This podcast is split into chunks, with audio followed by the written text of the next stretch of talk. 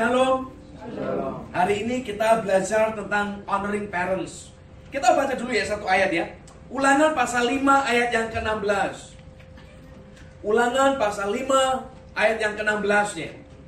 Ini adalah perintah pertama di Alkitab yang disertai dengan janji. Kita ngerti ya, di Alkitab itu banyak perintah. Jangan membunuh. Tapi Anda nggak tahu kalau membunuh, terus dapat apa? Karena nggak dijelasin titik gitu. Jangan mencuri, selesai. Tapi perintah pertama sepanjang Alkitab itu yang ada janjinya di belakangnya adalah ini.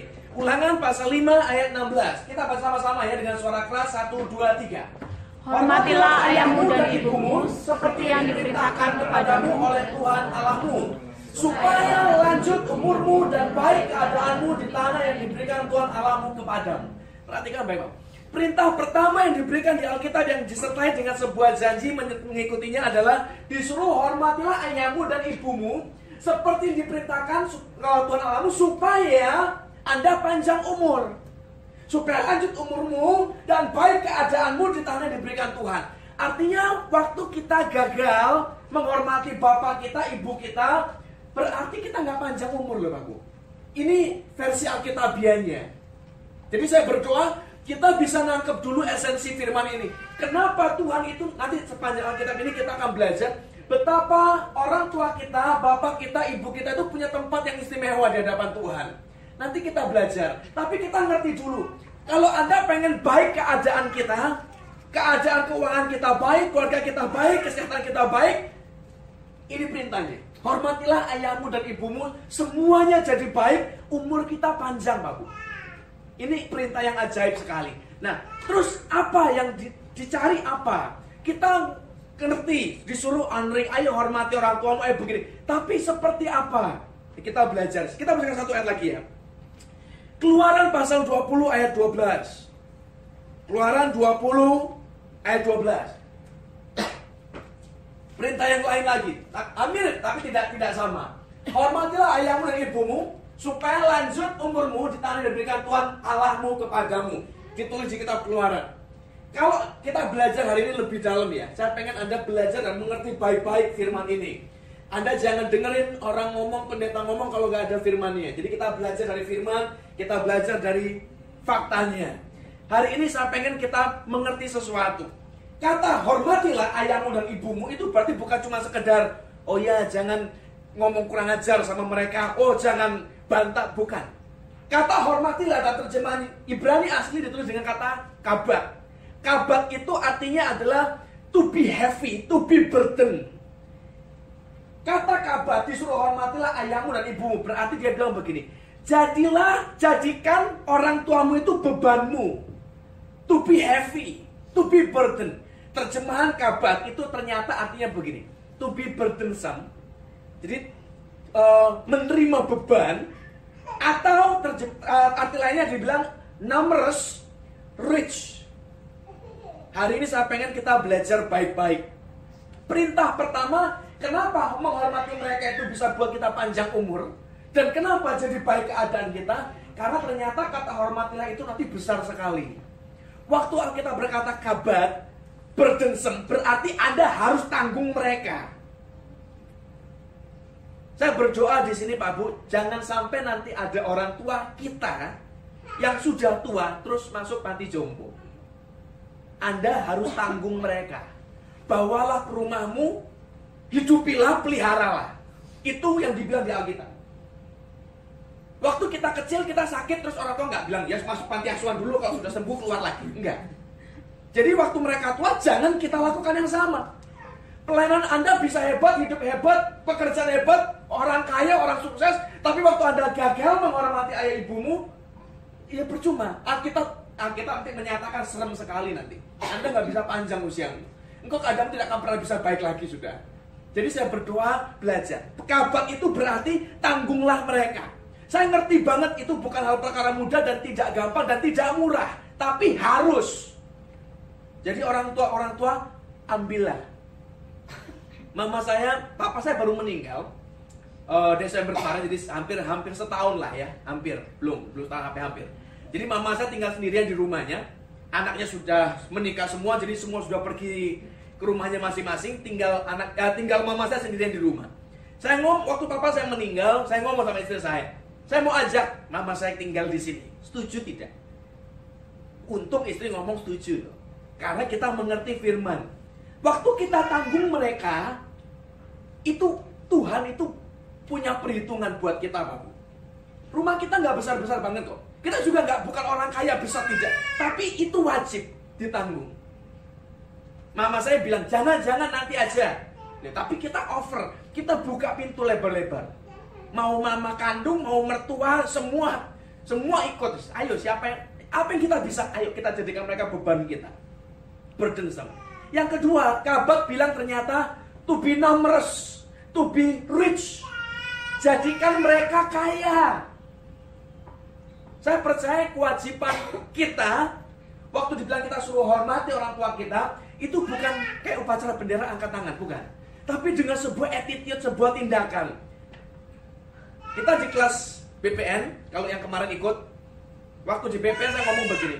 Waktu Anda menikah, wajib satu, Anda berhenti ngambil dari orang tua.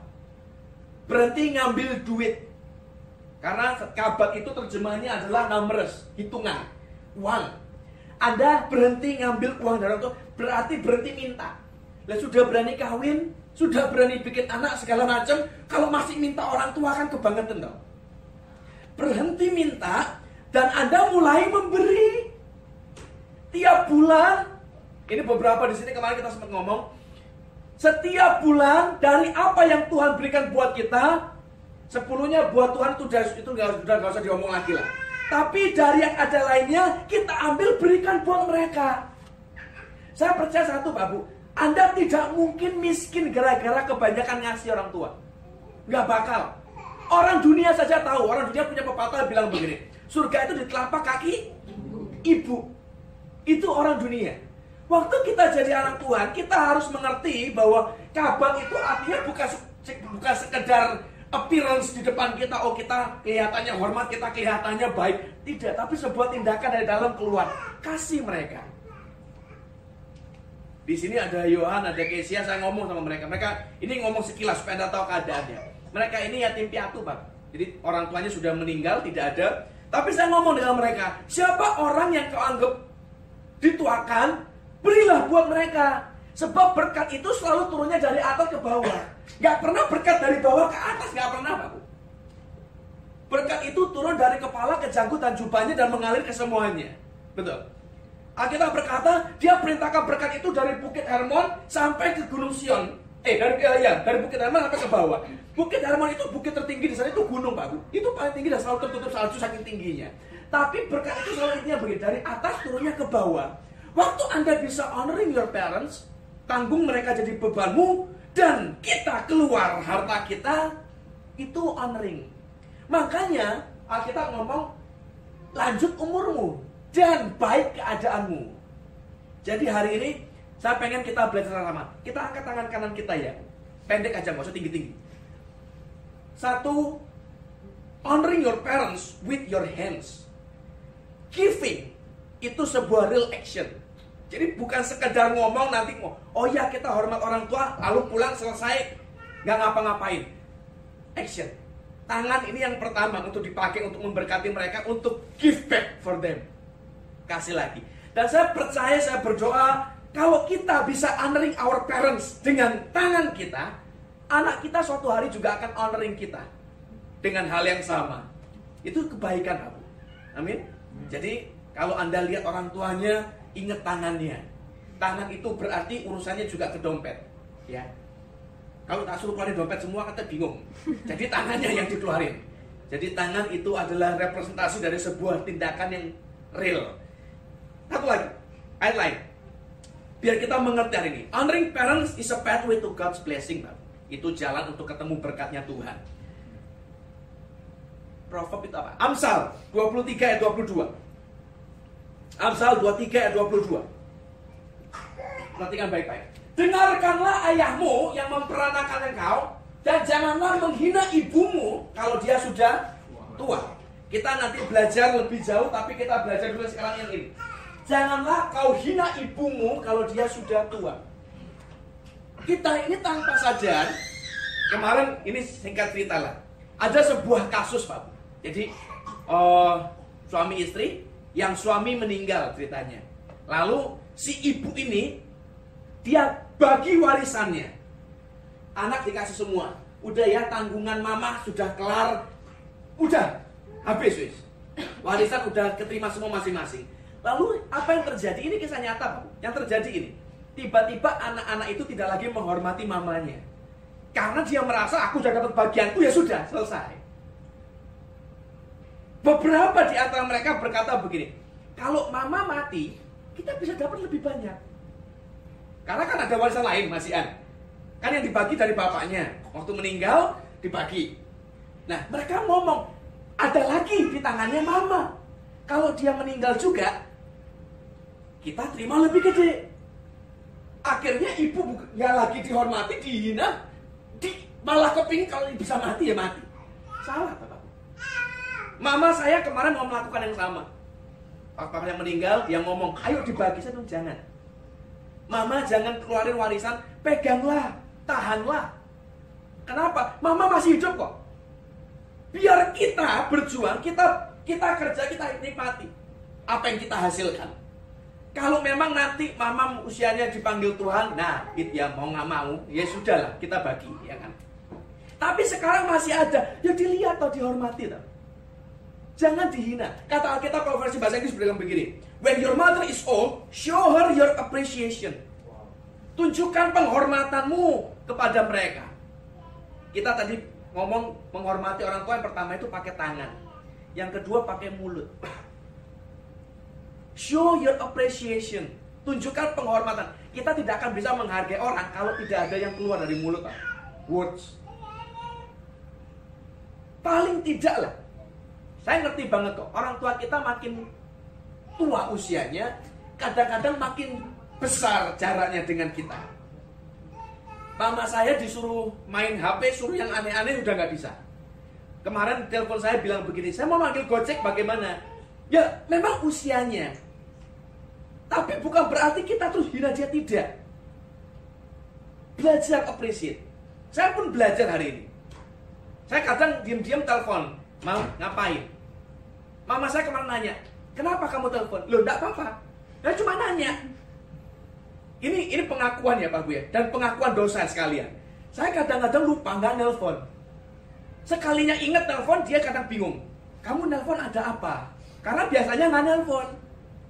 Hari itu saya jadi mikir, berarti saya ini kebangetan. Nggak, nelpon cuma kalau ada perlunya. Jadi mulai, karena saya, saya beda kota Pak Bu. Mama saya di Surabaya, saya di Jakarta. Keluarga saya semuanya di Surabaya. Jadi kadang saya juga lupa. Teman, kita belajar. Saya kadang WhatsApp diam-diam, mau ngapain? Gimana keadaannya? Telepon. Dan suatu hari dia bilang begini, kamu tahu nggak? Yang paling menyenangkan buat orang tua itu bukan waktu anaknya beliin barang, bukan. Tadi bagian pertama hands, waktu saya bilang kita harus ngasih dari kita. Itu secara spesifik kita ngomong secara harta, hitungan. Karena artinya kabel itu hitungan, to be rich. Bukan, tapi ternyata bagi mereka bukan itu yang paling berharga. Yang paling berharga itu waktu orang tua itu diingat. Teleponlah, WhatsApp lah, datanglah. Dan saya ngerti banget tidak semua orang tua dan anak itu akur dan cocok. Tidak loh. Ada kita bentrok pasti. Kalau di, kalau dibilang dua jenis orang yang paling banyak berantem di dunia ini itu udah dua, cuma dua macam orang tua dan anak suami dan istri. Itu dua pilihannya. Tapi orang tua dan anak pasti lebih sering karena umurnya lebih panjang. Dari bayi procot keluar bareng terus sampai gede. Ya jadi kalau ngomong intensitas berantem pasti lebih besar. Tapi kita belajar. Honor them with our words. Ngomong. Saya lahir dari keluarga yang uh, tidak apa ya tidak terlalu harmonis lah ceritanya ya. Saya laki-laki kami bersaudara lima laki-laki pak. Laki-laki itu dalam dalam gaya kita laki-laki kita nggak peluk sana sini. Aku pergi dulu ya terus pelukan cupi pikir pipi kanan nggak pernah. Kalau ulang tahun kemarin kakakku ulang tahun tanggal 17 Agustus, kita juga tidak, hey, happy birthday enggak. Kita ketemu ulang tahun ya. Ya udah, karena laki-laki. Kita mau expressing our feeling kadang susah. Kalau perempuan kan, kalau istri saya, bro, cium pipi kanan pipi kiri kakaknya ulang tahun, aku nggak bisa. Kucium kakakku digebuk aku ntar. Kenapa kucium aku? Ngerti maksudnya Pak ya? Itu background kami. Jadi kita nggak terbiasa untuk untuk bersikap yang apa ya? Sweet. Sweet enggak gitu. Kita nggak nggak- ngomong ketemu orang tua kita ngomong mama I love you itu susah. Karena kita tidak terbiasa dari kecil nggak biasa. Tapi kami belajar Pak Bu. Waktu saya menikah sama istri saya, mertua saya satu hari ngomong begini, kamu itu keluar masuk nggak ngomong, nggak pamit, nggak cium. Saya bingung. Saya di saya dari kecil sampai gede, kalau keluar pergi rumah Pak Bu itu tidak pernah pamit. Ini saya, keluargaku. Karena kita laki-laki, jadi kita nggak pernah. Ibu, aku pergi dulu ya. Nggak ada. Kita tiba-tiba sudah keluar. Saya pernah mepret tiga hari keluar kota. Hari keempat mama saya baru telepon. Kamu di mana kok kayaknya nggak pernah kelihatan ya? Aku sudah hilang jauh. Saya nggak pamit karena kita laki-laki. Saya juga nggak pernah pulang juga nggak lapor. Aku sudah pulang, nggak ada. Dan saya tidak pernah pamitan, mama pergi ya. Nggak pernah. Tapi keluarga istri saya begitu. Jadi saya pun ikut dengan Wih, itu itu perjuangan. Ketemu mertua, mah, aku pergi ya. Untuk cium pipi itu susah. Loh ini jujur ya Pak Bu ya. Campur aduk antara gengsi, bingung, kaku, kagok, tapi kita belajar honoring. Ngomong. Sekarang kami belajar. Saya ngomong ke mertua, saya ngomong ke mama saya, "Mam, I love you." So, susah, pertama pasti susah. First step is always the hardest, Pak. Pasti. Tapi percayalah, waktu orang tua kita dengar ucapan itu dari anaknya, itu sebuah perasaan yang tidak bisa dibayar dengan apa pun. Jadi, ayo senangkan hati mereka. lah. Hidup manusia itu nggak panjang, Pak. Mumpung ada waktu, honor them. Dengan perkataan kita. Saya berdoa nih, Pak Bu, kalau Anda masih satu kota dengan orang tuamu, datanglah ajaklah makan, ngobrol lah, telepon lah. Anda tidak akan pernah jadi Anda hari ini kalau tidak ada mereka. Baik dan buruknya mereka, tetap mereka punya andil. Setuju? Mau kayak apa pun, tetap mereka punya sebuah jasa tidak bisa dibayar dengan apa pun. Tanpa mereka kita nggak di sini hari ini. Tanpa mereka kita tidak akan jadi seperti apa keadaannya kita hari ini. So like it or not, mereka punya jasa besar dalam hidup kita. Satu tangan, dua mulut. Yang ketiga, kita belajar. Efesus 1, eh, Efesus 6 ayat 1. Efesus 6 ayat 1 sampai ayat yang ketiga. Hai anak-anak, taatilah orang tuamu di dalam Tuhan karena haruslah demikian. Hormatilah ayahmu dan ibumu. Ini adalah suatu perintah yang penting seperti yang nyata dari janji ini. Tiga. Supaya kamu bahagia dan panjang umurmu di bumi. Ini sudah tiga ayat yang kita baca ya. Kalau Anda mau panjang umur, itu bukan makan bakmi. Jadi kalau kamu mau makan bakmi panjang kayak apa pun, nggak ngurusi umur Anda. Kalau Anda mau panjang umur di bumi dan baik keadaanmu dan kau bahagia di bumi, hormatilah mereka. Uh, multimedia bisa nggak ayat 1 dan 2 digabung jadi satu? Satu, ayat yang sama. Perhatikan Pak ya. Ada dua perintah sebenarnya di sini. Hai anak-anak, satu, taatilah orang tuamu dalam Tuhan. Lalu ayat dua, hormatilah ayahmu dan ibumu. Kita disuruh taat dan kita disuruh hormat. Kita belajar baik-baik. Kata taat. Ayat satu ya. Taatilah orang tuamu. Kata taat ditulis dengan bahasa Yunani asli hupakau. Eh, sorry. Eh ya, Yunani asli hupak, hupakau. Hupakau itu artinya, saya baca ini ya. To listen a command or authority. Taat itu berarti Anda dengar perintah atau Anda dengar otoritas di atas kita yang ngomong. Ini bicara konteks ini Alkitab ini bicara masalah anak dalam rumah belum menikah. Anda disuruh hupakau hormat uh, sorry dengarkan mereka dengan perintahnya, dengar orangnya. Disuruh taat, itu obey. Honoring your parents with your hand, with your mouth, with your ear. Kuping dipakai, Abu. Tapi masalahnya bukan disuruh cuma dengerin, bukan cuma obey. Kita anak itu kadang-kadang, saya nggak tahu dengan Anda ya, ini ngomong saya aja deh. Saya pribadi, saya ini sadar diri banget kok. Kadang jadi anak ini kurang ajar. Kadang mama saya bilang, kamu pergi ya, beli ini. Saya pergi Pak Bu, beli. Tapi dalam hati itu sebel banget. Kenapa kok aku tuh jadi suruh ya? Kenapa aku begini, aku begitu? Tapi jalan, pergi. Taat, iya. Aku obey, tapi I'm not respect them. Ayat 2. Taat itu harus barengannya dengan respect, hormat. Anak saya yang kecil, umur 3 tahun, suatu hari dia itu lagi berantem lah ceritanya dengan cecenya, dengan kakaknya. Lalu saya ngomong, duduk! Waktu saya ngomong duduk, dia ngamuk. Karena dia laki-laki, terus dia ngamuk. Nggak mau, nggak mau duduk. Loh, disuruh duduk, nggak mau duduk. Ini respon, respon apa ya? Secara otomatis keluar Pak Bu. Kusuruh duduk, dia nggak mau, suaraku lebih kenceng. Duduk! Lalu anak itu duduk Pak Bu. Dia duduk sambil, sambil Lo duduk. Dia obey, but he not respect me at that time. Karena dia mau berontak sebenarnya. Aku nggak mau. Tapi karena dia mungkin takut, ya you duduk, obey. Itu itu anak kecil. Nah masalahnya kalau anak kecil yang begitu, mas, hmm, itu lucu. kalau anda yang sudah segede begini, nggak lucu lagi. Itu nyebelin banget tau. Di dalam rumah, taatilah mereka dan hormatlah. Saya ngerti banget, di dalam rumah kadang-kadang tidak semua yang terjadi itu menyenangkan. Dan biasanya, ini biasanya, kalau kita tidak obey, tidak taat, nggak nurut, ada punishment. Ada hukuman. Kalau papa kita turunan Wong Fei Hung, hukumannya antar petak, pukulan, hajaran, kita disiksa kayaknya.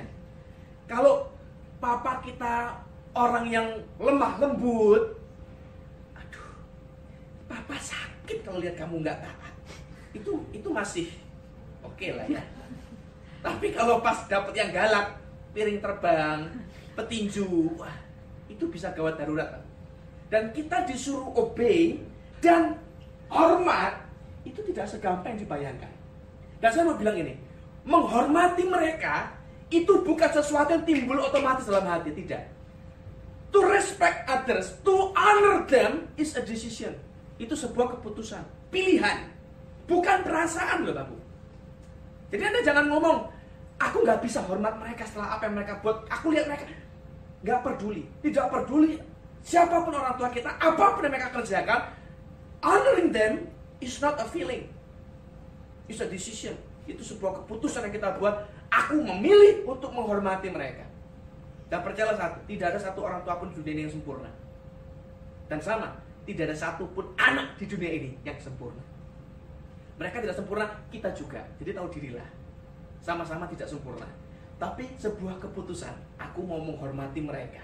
I want to obey. Nanti suatu hari, kalau Anda kehilangan mereka, kita nanti baru ngerti nanti. Kehilangan itu belum tentu meninggal, belum. Ini Vivir kan lagi kos, dia kuliah di BSD tempat jauh.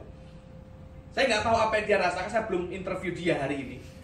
Tapi biar saya ngomong sebuah kesimpulan lah.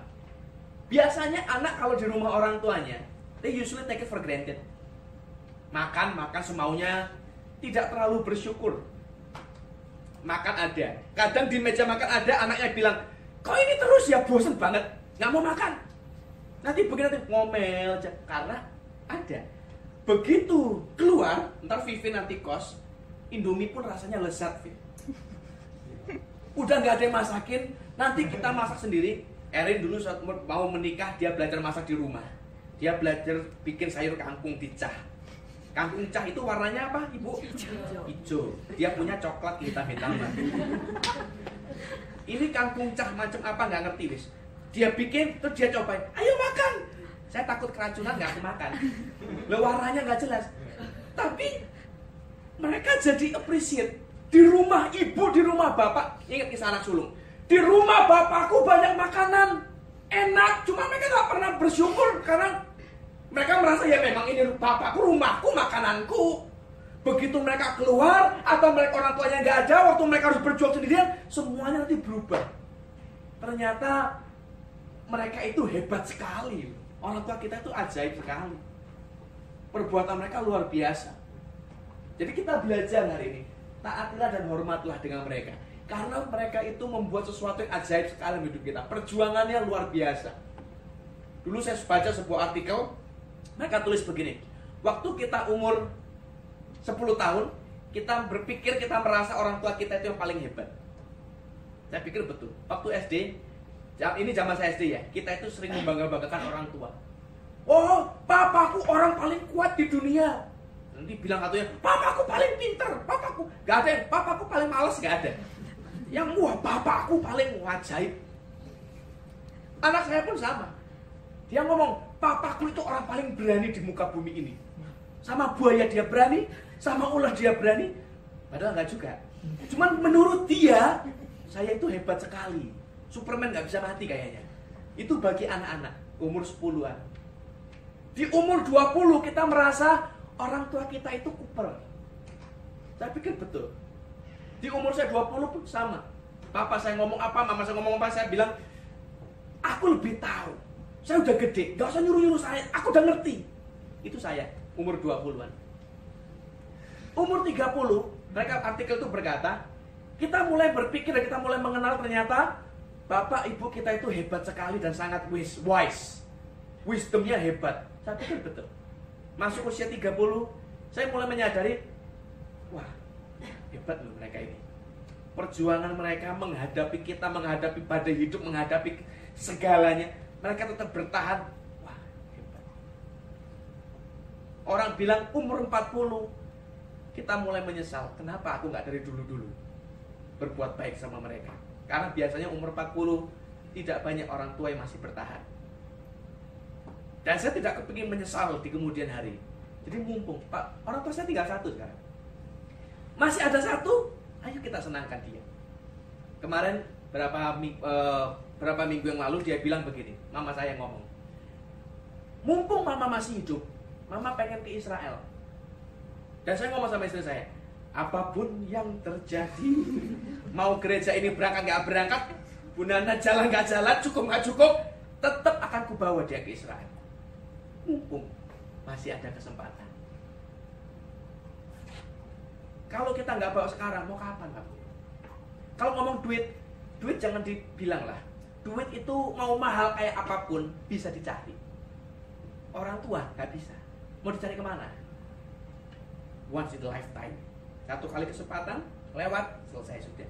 Kalau uang tidak, uang itu banyak kesempatan. Uang hilang hari ini, besok dapat. Besok hilang, lusa dapat lagi. Lusa nggak dapat, tunggu minggu depan, pasti dapat. Kalau nggak dapat dapat, mungkin anda sedang terkutuk kali. Nggak mungkin loh itu. Uang itu nggak usah dihitung orang tua sama uang itu bukan perbandingan yang pas. Sangat jauh toh orang tua kita jauh lebih berharga daripada uang kita. Jadi mumpung masih ada hormatlah taatlah ayo buat mereka. Kita beri mereka sesuatu yang berharga yang baik. Hands mouth apa? Iya. Ear taat itu mulai dari kuping. Di, diajak ngomong apa disuruh apa dibilangin apa dengerin. Gampang ngomongnya melakukannya tidak gampang. Tidak semudah dibayangkan saya ngomong kemarin sama Jos, Jos, kamu bawain kabel 20 meter, dia bawa 10. 10 itu separuh loh, Pak. Saya nanya, kenapa 10? Eh, ke, eh iya, kenapa nggak 20? Gak ada 20, tidak aku bawain 10. Ini mumpung ada yang 10. Loh, yang dicari 20. Saya suatu hari bikin tas aku, tas ransel, tahu ya, tas sekolah gitu. Saya ngomong sama tukang jahitnya. Tukang jahitnya jemaat, anak orang Kristen. Bikinin saya tali yang semeter jadi semeter itu kan jadi dua, jadi 50 cm, jadi tasnya pas di punggungku. Anda tahu dia bikin berapa? 2 meter. 2 meter itu tasnya di bawah. Ini, ini tas ransel apa tas seret ini? Saya nanya, kenapa panjang banget? Lalu dia bilang begini, buat pendeta aku kasih bonus. Dia pikir makin panjang makin baik enggak. Bikin malah usah dipakai. Apa ini? Kadang orang dikasih tahu terus jadinya lain. Jadi kalau anda di, orang ngomong dengerin, if you obey them and you respect them, hasilnya pas aku. Kalau anda cuma denger tapi anda nggak respect dia, nyeleneh aja hasilnya nggak karuan nanti. Jadi mulai belajar. Yang keempat, Amsal 13 ayat 1. Amsal 13 ayat 1. Anak yang bijak mendengarkan didikan ayahnya, tapi seorang pencemooh tidak mendengarkan hardikan. Ini terjadi nanti banyak hal. Kita kadang orang tua ngomong apa, anak itu kan ini ini rahasia anak ya. Kadang anak itu suka mencemooh di belakang. Uh, ngomong aja dia nggak tahu. Kita ngomel di belakang. Jangan kebanyakan ngomel, jangan jadi pencemooh. Kalau nggak suka diem. Kalau bisa dengarlah. Kita ngerti sebuah pepatah ngomong begini. Orang tua itu sudah makan banyak asam garam. Mereka punya banyak pengalaman. Percaya pengalaman mereka itu adalah sesuatu yang tidak bisa dicuri dan tidak bisa ditukar. Hikmat datang dari sebuah pengalaman. Jadi mereka punya pengalaman, dengarlah. Dalam terjemahan Inggris saya baca ini, dia ngomong begini. A wise son heed his father's instruction. Kata heed mendengarkan itu ditulis dengan bahasa Ibrani Shama. Ini ter terjemahan asli lengkap dari kamus bahasa Ibrani. Dia ngomong begini. Shama itu artinya to hear intelligently. Untuk mendengar dengan pikiran. Pikir, bukan cuma dengan kuping. Obey itu kuping. Makanya kalau terjemahan bahasa Indonesia, kamus bahasa Indonesia ngomong begini. Bedanya obey, taat dengan nurut itu begini. Nurut itu kalau Anda dikasih tahu sesuatu, Anda bisa lakukan, Anda mampu melakukannya, dan Anda kerjakan, itu Anda dibilang orang penurut. Tapi taat, ngomongnya begini, terjemahannya. Anda melakukannya walaupun tidak bisa, walaupun tidak mengerti, walaupun tidak setuju, walaupun tidak suka, tapi Anda tetap kerjakan, taat. Jadi waktu Anda berikan kuping, taat, Anda nggak suka dia ngomong atau Anda nggak suka dengan perintahnya, tapi Anda kerjakan, itu taat. Tapi yang keempat, jadi dari hand, mouth, ear, mind. Honor your parent with your mind. Dengarkan instruksi, dengar nasihat bapak kita, ibu kita, kejar dia. Mereka itu punya banyak harta Pak Bu, terpendam. Sebuah pengalaman yang panjang, puluhan tahun teruji. Dengar mereka. Kadang orang itu ngomong, saya nggak tahu ya. Ini kita, mari kita cek hidup kita masing-masing. Ini pengakuan dosa diri masing-masing. Ku ambil contoh dari diriku. Dan saya mengakuinya. Tinggal Anda mengakuinya apa tidak. Dulu, waktu saya masih umur 18-19 tahun, saya itu punya sebuah keinginan Pak. Saya kepingin cepat keluar dari rumah. Saya pengen cepat kerja, saya pengen cepat kawin, nikah, supaya aku bisa keluar dari rumah ini dan aku tidak perlu dengerin mereka lagi. Cuman aku atau yang lain juga begitu. Kalau ada yang mama papanya di sini pasti tidak berani angkat tangan. Cuma saya rasa pasti ada banyak. Salah satu kasus yang terbaru kemarin salah satu pasangan ngomong begini. Aku pengen cepet kawin. Kenapa? Aku pusing di rumah. Menikah bukan jadi sebuah tujuan tapi jadi sebuah pelarian. Karena di rumah diomelin terus-terusan, terus kawin aja lah. Mereka pikir kalau menikah tiba-tiba selesai masalah. Tidak, masalah tambah banyak kamu. Tanyalah pada sudah menikah. Dulu kita nggak usah bayar air, nggak usah bayar listrik. Tiba-tiba sekarang kalau nggak bayar diputus lalu makan malam berdua di tengah kegelapan. Tidak tidak menyelesaikan masalah. Tapi banyak orang kepingin, aku pengen pergi karena aku bosan denger mereka. Kita perlu perbaiki pikiran ini benar. Mereka itu bukan tukang ngoceh. Orang tua kita bukan kebanyakan kurang kerja terus ngomong, tidak. Apa yang mereka ngomong pasti Pak Bu ada baiknya pasti. Gak ada ngomongan mereka semua sampai itu nggak mungkin. Nggak ada orang tua kita isinya wah sampah sejelek semua, nggak ada. Kalau semua jelek itu setan namanya. Pasti ada baiknya. Tinggal kita rendah hati atau tidak untuk belajar mendengar. Dan Alkitab ngomong begini, anak yang bijak mendengarkan didikan ayahnya. Dalam bahasa Inggris bilang hit. Hit itu berarti bukan cuma dengerin, tapi dia yang cari. Aku mau minta nasihat darimu. Datanglah. Pergilah temuilah mereka, mintalah nasihat. Kemarin ini baru kejadian terbaru Pak Bu. Saya uh, berapa bulan terakhir saya sama istri kita lagi berunding. Saya ngomong, aku pengen buka sebuah usaha, tapi mau pengen bikin buka sushi restoran Pak Bu. Semuanya sudah siap, orangnya siap, bahannya siap, kokinya sem tempat semuanya siap tinggal jalan Pak Bu. Wis hari ini mau bikin, hari ini jadi. Tapi kami bisa belajar. Saya telepon mama saya, Mam, Aku mau buka. Ini hatiku, ini rancanganku, ini pikiranku. Apa pendapat mama? Lalu dia bilang, tahan. Jangan. Dia ngomong begini, begitu, begitu, begitu, begitu, begitu. Dan ini jujur ya Pak Bu. Itu berlawanan dengan hati saya. Ini di depan mataku udah siap semuanya. udah Profitnya udah kelihatan, keuntungannya. Siap Pak. Cuma kami belajar dan ngomong sama istri, istri ditunggu Mama bilang begitu ya dia diikuti. Dan bersyukurlah kita hari ini. Ternyata perhitungan yang kita hitung tidak tidak sebenar yang kita bayangkan. Yang kita it yang siapin kemarin tidak semudah yang kita prediksi.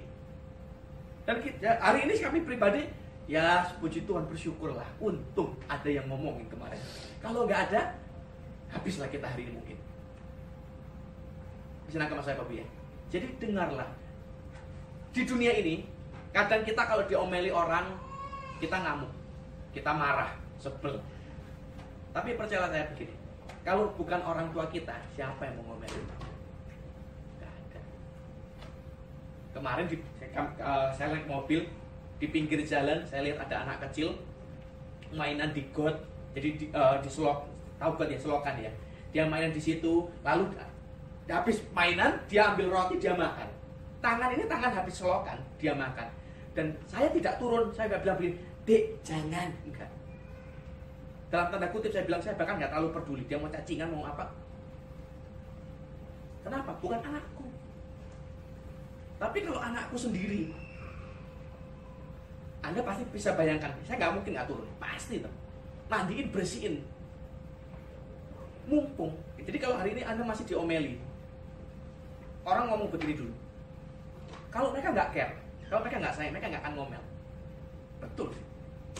Jadi kalau mereka ngomel, dengerlah. Sampai hari ini pun di hadapan mama saya, saya itu tetap anak kecil, Pak. Tetap anaknya. Mau gede kayak apa pun, saya udah punya anak, itu tetap bagi dia saya anaknya dan masih kecil. Jadi dia kadang marahin, ngomelin, kamu begini, begini, begini. Ya, satu kejadian saya nggak pernah lupa pak. Suatu hari berapa tahun yang lalu papa saya masih hidup. Saya itu lagi khotbah pak. Ini lagi ibadah besar yang hadir sekitar 4000 orang hari itu. Kita lagi KKR ibadah besar. Lalu saya itu saya ini lupa berbuat apa. Tiba-tiba jadi papa saya di sana di bangku. Kalau kalau jem, saya kan di bangku tak bu. Papa saya di bangku lalu dia ngomong begini. Saya disuruh turun, dipanggil ke sana. Ya kan bingung aku dulu, saya mau khotbah. Sini. Sekarang papa yang nyuruh. Saya ngomong cuma kita tundukkan kepala, kita berdoa ya. Mereka tutup mata, saya turun. Kenapa? Ini di syuting Pak Bu, masuk di LCD. Tiba-tiba saya dijewer. Dengerin kalau orang ngomong. Ah, saya mau khotbah. Ini di depan 4 ribu orang, saya dicewer. Dan ini masuk syuting Pak Bu. Bayangkan, kenapa? Saya suruh tepuk tangan nggak. Jadi di bawah itu dia ngomong, ayo tepuk tangan buat Tuhan. Saya nggak lihat atau nggak denger, jadi dijewer. Ini umur berapa? Aku ini pendeta. Dijewer. Cuman hari itu saya belajar. Saya mau sebesar apa pun, mau segede apa pun, mau setua apa pun bagi dia. Saya tetap anaknya. Jadi ya nikmatilah. Dicewer ya dicewer udah. Jadi begitu ibadah selesai, namaku viral. terkenal langsung. Pendeta dijewer di tengah-tengah ibadah. Ya ini. Tapi nggak apa-apa. Hari ini nggak ada lagi yang jewerin aku. Nah sama saya Pak ya. Saya kemarin berapa waktu lalu kami di TV, masuk TV di syuting. Tiba-tiba selesai syuting, mama saya telepon. Kamu kenapa masuk TV nggak masukin baju? Jadi bajunya harus dimasukin gitu maksudnya. Nah, tapi saya ngomong dengan mama kan nggak keren ya. Masa aku masukin baju kayak orang tua? Masukin biar rapi. Ya udah nanti kalau masuk TV lagi aku masukin nanti. Kalau nggak ada mereka siapa yang mau ngomong Pak Bu? Saya mau pakai baju, mau pakai celana, mau nggak pakai, nggak ada peduli katanya. Jadi belajar. Kalau mereka tidak ngomelin kita, carilah mereka. Dengarlah hikmat mereka, tanya mereka. Kita kita akan belajar banyak kok. Ah, Ini Alkitab yang ngomong. Kita dibilang bijak waktu kita belajar dengarkan didikan bapak kita, bukan guru kita. Bukan Bapak. Bapak. Orang yang bijak versi Alkitab hanya waktu dia dengerin bapaknya. Bukan gurunya, bukan motivator-motivator hebat, bukan orang-orang sukses lain, bukan. Bapaknya. Dan itu berarti lepas daripada bapak Anda hebat atau tidak, dia orang kaya atau tidak, dia berhasil atau tidak, tidak peduli. Waktu Anda dengerin didikan dia, di Alkitab bilang Anda adalah orang yang wise, bijak. Dan saya sadar banget tidak semua bapak kita itu dalam tanda kutip baik dan benar, tidak. Ada kesalahan, ada kelemahan, ada kegagalan, ada banyak hal yang lain. Tapi toh tetap Alkitab ngomongnya waktu Anda dengerin dia, Anda bijak.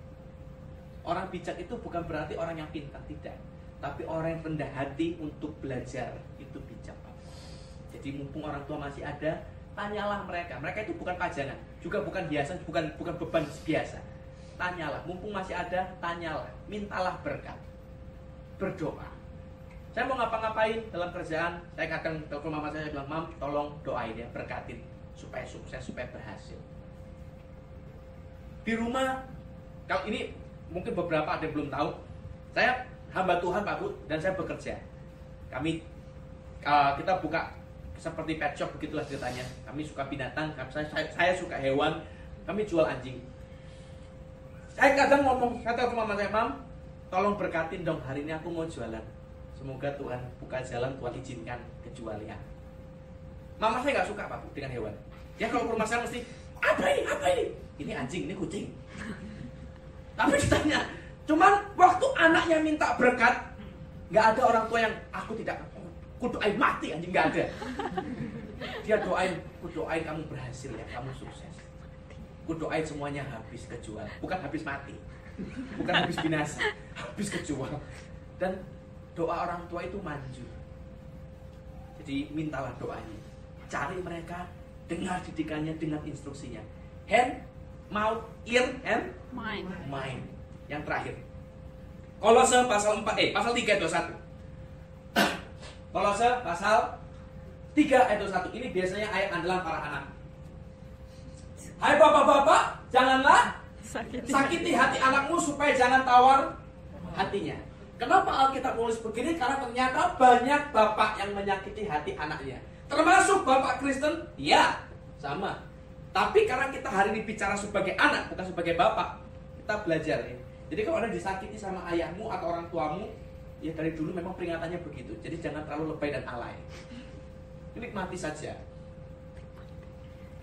Kadang kita lahir dengan keadaan yang tidak pas. Kita nggak bisa milih di mana kita lahir. Ada orang tua, eh, eh, ada yang lahir di lingkungan orang tua yang broken. Mereka mungkin bercerai lalu anda ditinggal sendirian tergantung terkatung-katung nggak jelas ada. Ada yang anda tinggal di dalam keadaan orang tua yang workaholic, kerja terus nggak dianggap dan segala macam. Saya salah satu yang keluarga ini.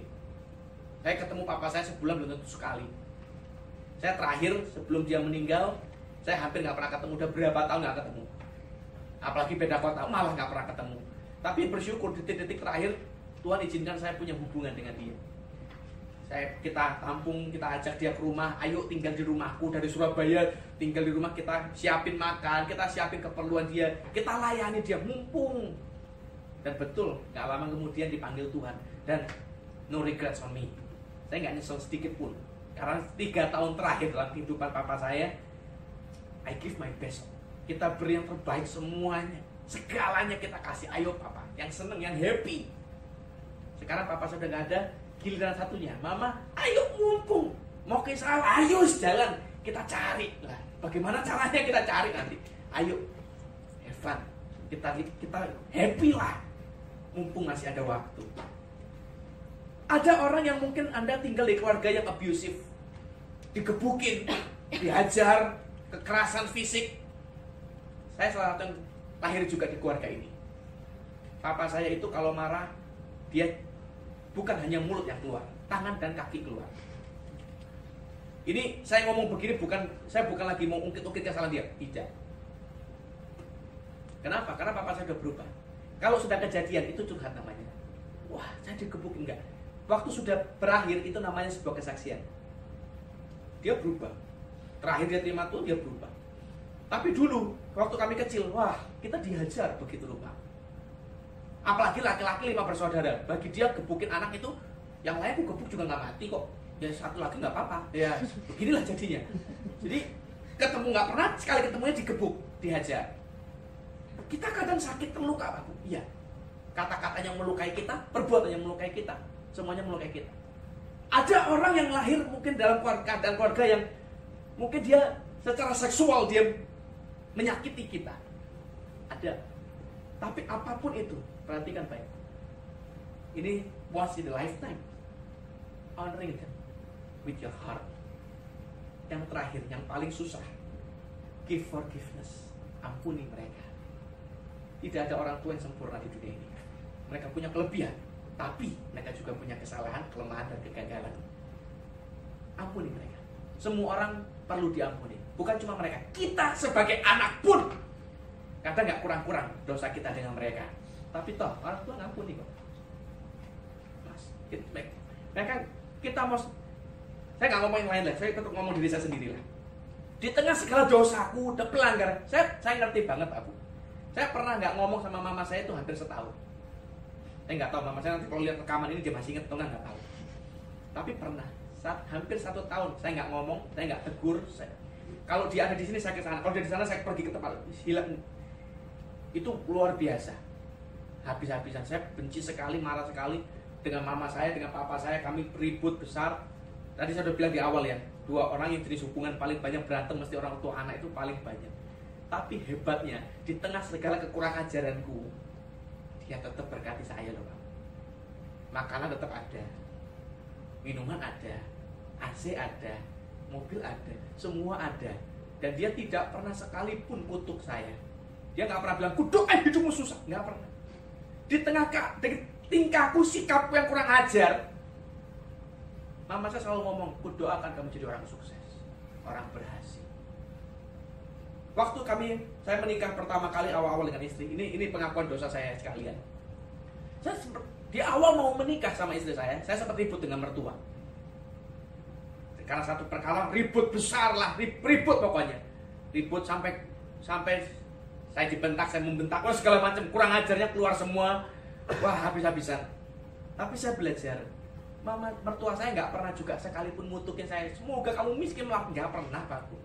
Dia doain saya semua baik. Suatu hari karena kasih orang tua doa mereka itu percaya doa orang tua itu nggak itu ajaib sekali. Doa mereka suatu hari nyampe buat saya. Saya ingat saya bertobat banget. Tanya istri saya nanti. Saya berangkat dari Jakarta ke Surabaya. Uh, pagi saya berangkat. Saya pergi ke rumah mamanya istri saya, ke rumah mertua saya. Saya ngomong sama mama papa saya, mertua. Saya bilang, mama, papa, tolong duduk, saya mau ngomong. Saya minta ampun. Saya keterlaluan. Saya ini, wah kurang ajar. Saya berlutut, saya cium kaki mereka berdua. Saya nangis, Pak. Ku cium kaki. Bukan ku basuh lagi, ku cium. Saya minta bilang, mam, mama, papa, berkati aku ampuni aku. Mereka tumpang tangan Pak Bu, mereka berkati saya, mereka doakan saya. Sore saya balik lagi ke Jakarta, balik pulang. Dan waktu saya pulang, saya bilang, wah hati saya itu kayak plong. Saya bilang Tuhan, thank you. Tuhan kasih saya orang tua yang hebat. Dengan segala kekurangan ajaran saya loh Pak pengampunan selalu ada. Kalau pengampunan dari orang tua ke anak itu selalu ada Pak selalu Masalahnya, pengampunan dari anak ke orang tua kadang susah. Ampuni. Mungkin mereka sakiti kita. Mungkin mereka perkataannya, tindakannya, sikapnya. Hari ini, honor them with your heart. Forgiveness. Forgiveness is also not a feeling, it's a decision. Pengampunan juga bukan perasaan. Pengampunan itu sebuah pilihan untuk melepaskan amarah dan melepaskan kesempatan balas dendam. Itu pengampunan. Waktu waktu kita kecil orang tua kita masih gagah perkasa, kita nggak sanggup ngelawan. Tapi sekarang, waktu kita lagi gagah perkasa, mereka semakin tua. Kadang itu jadi kesempatan. Akan ku balas semua yang kau dulu lakukan padaku. Jangan. Di tengah kita mampu untuk balas mereka, tapi kita memilih itu tidak. Itu pengampunan. Jadi pengampunan itu bukan cuma kata-kata, aku ampuni. Bukan. Sebuah tindakan. Aku lepaskan kesempatanku untuk balas dendam, aku lepaskan amarahku. Itu pengampunan. Honor your parents with your hand, tangan, with your mouth, dengan mulut kita, appreciation, dengan telinga kita, obey and respect, taat dan hormat, dengan pikiran kita, cari mereka, tanya pendapat mereka, dengar didikan mereka, hargai mereka. Yang kelima, with your heart, ampuni mereka panjang umur kita di bumi, baik keadaan kita, bahagia kita di tanah diberikan Tuhan.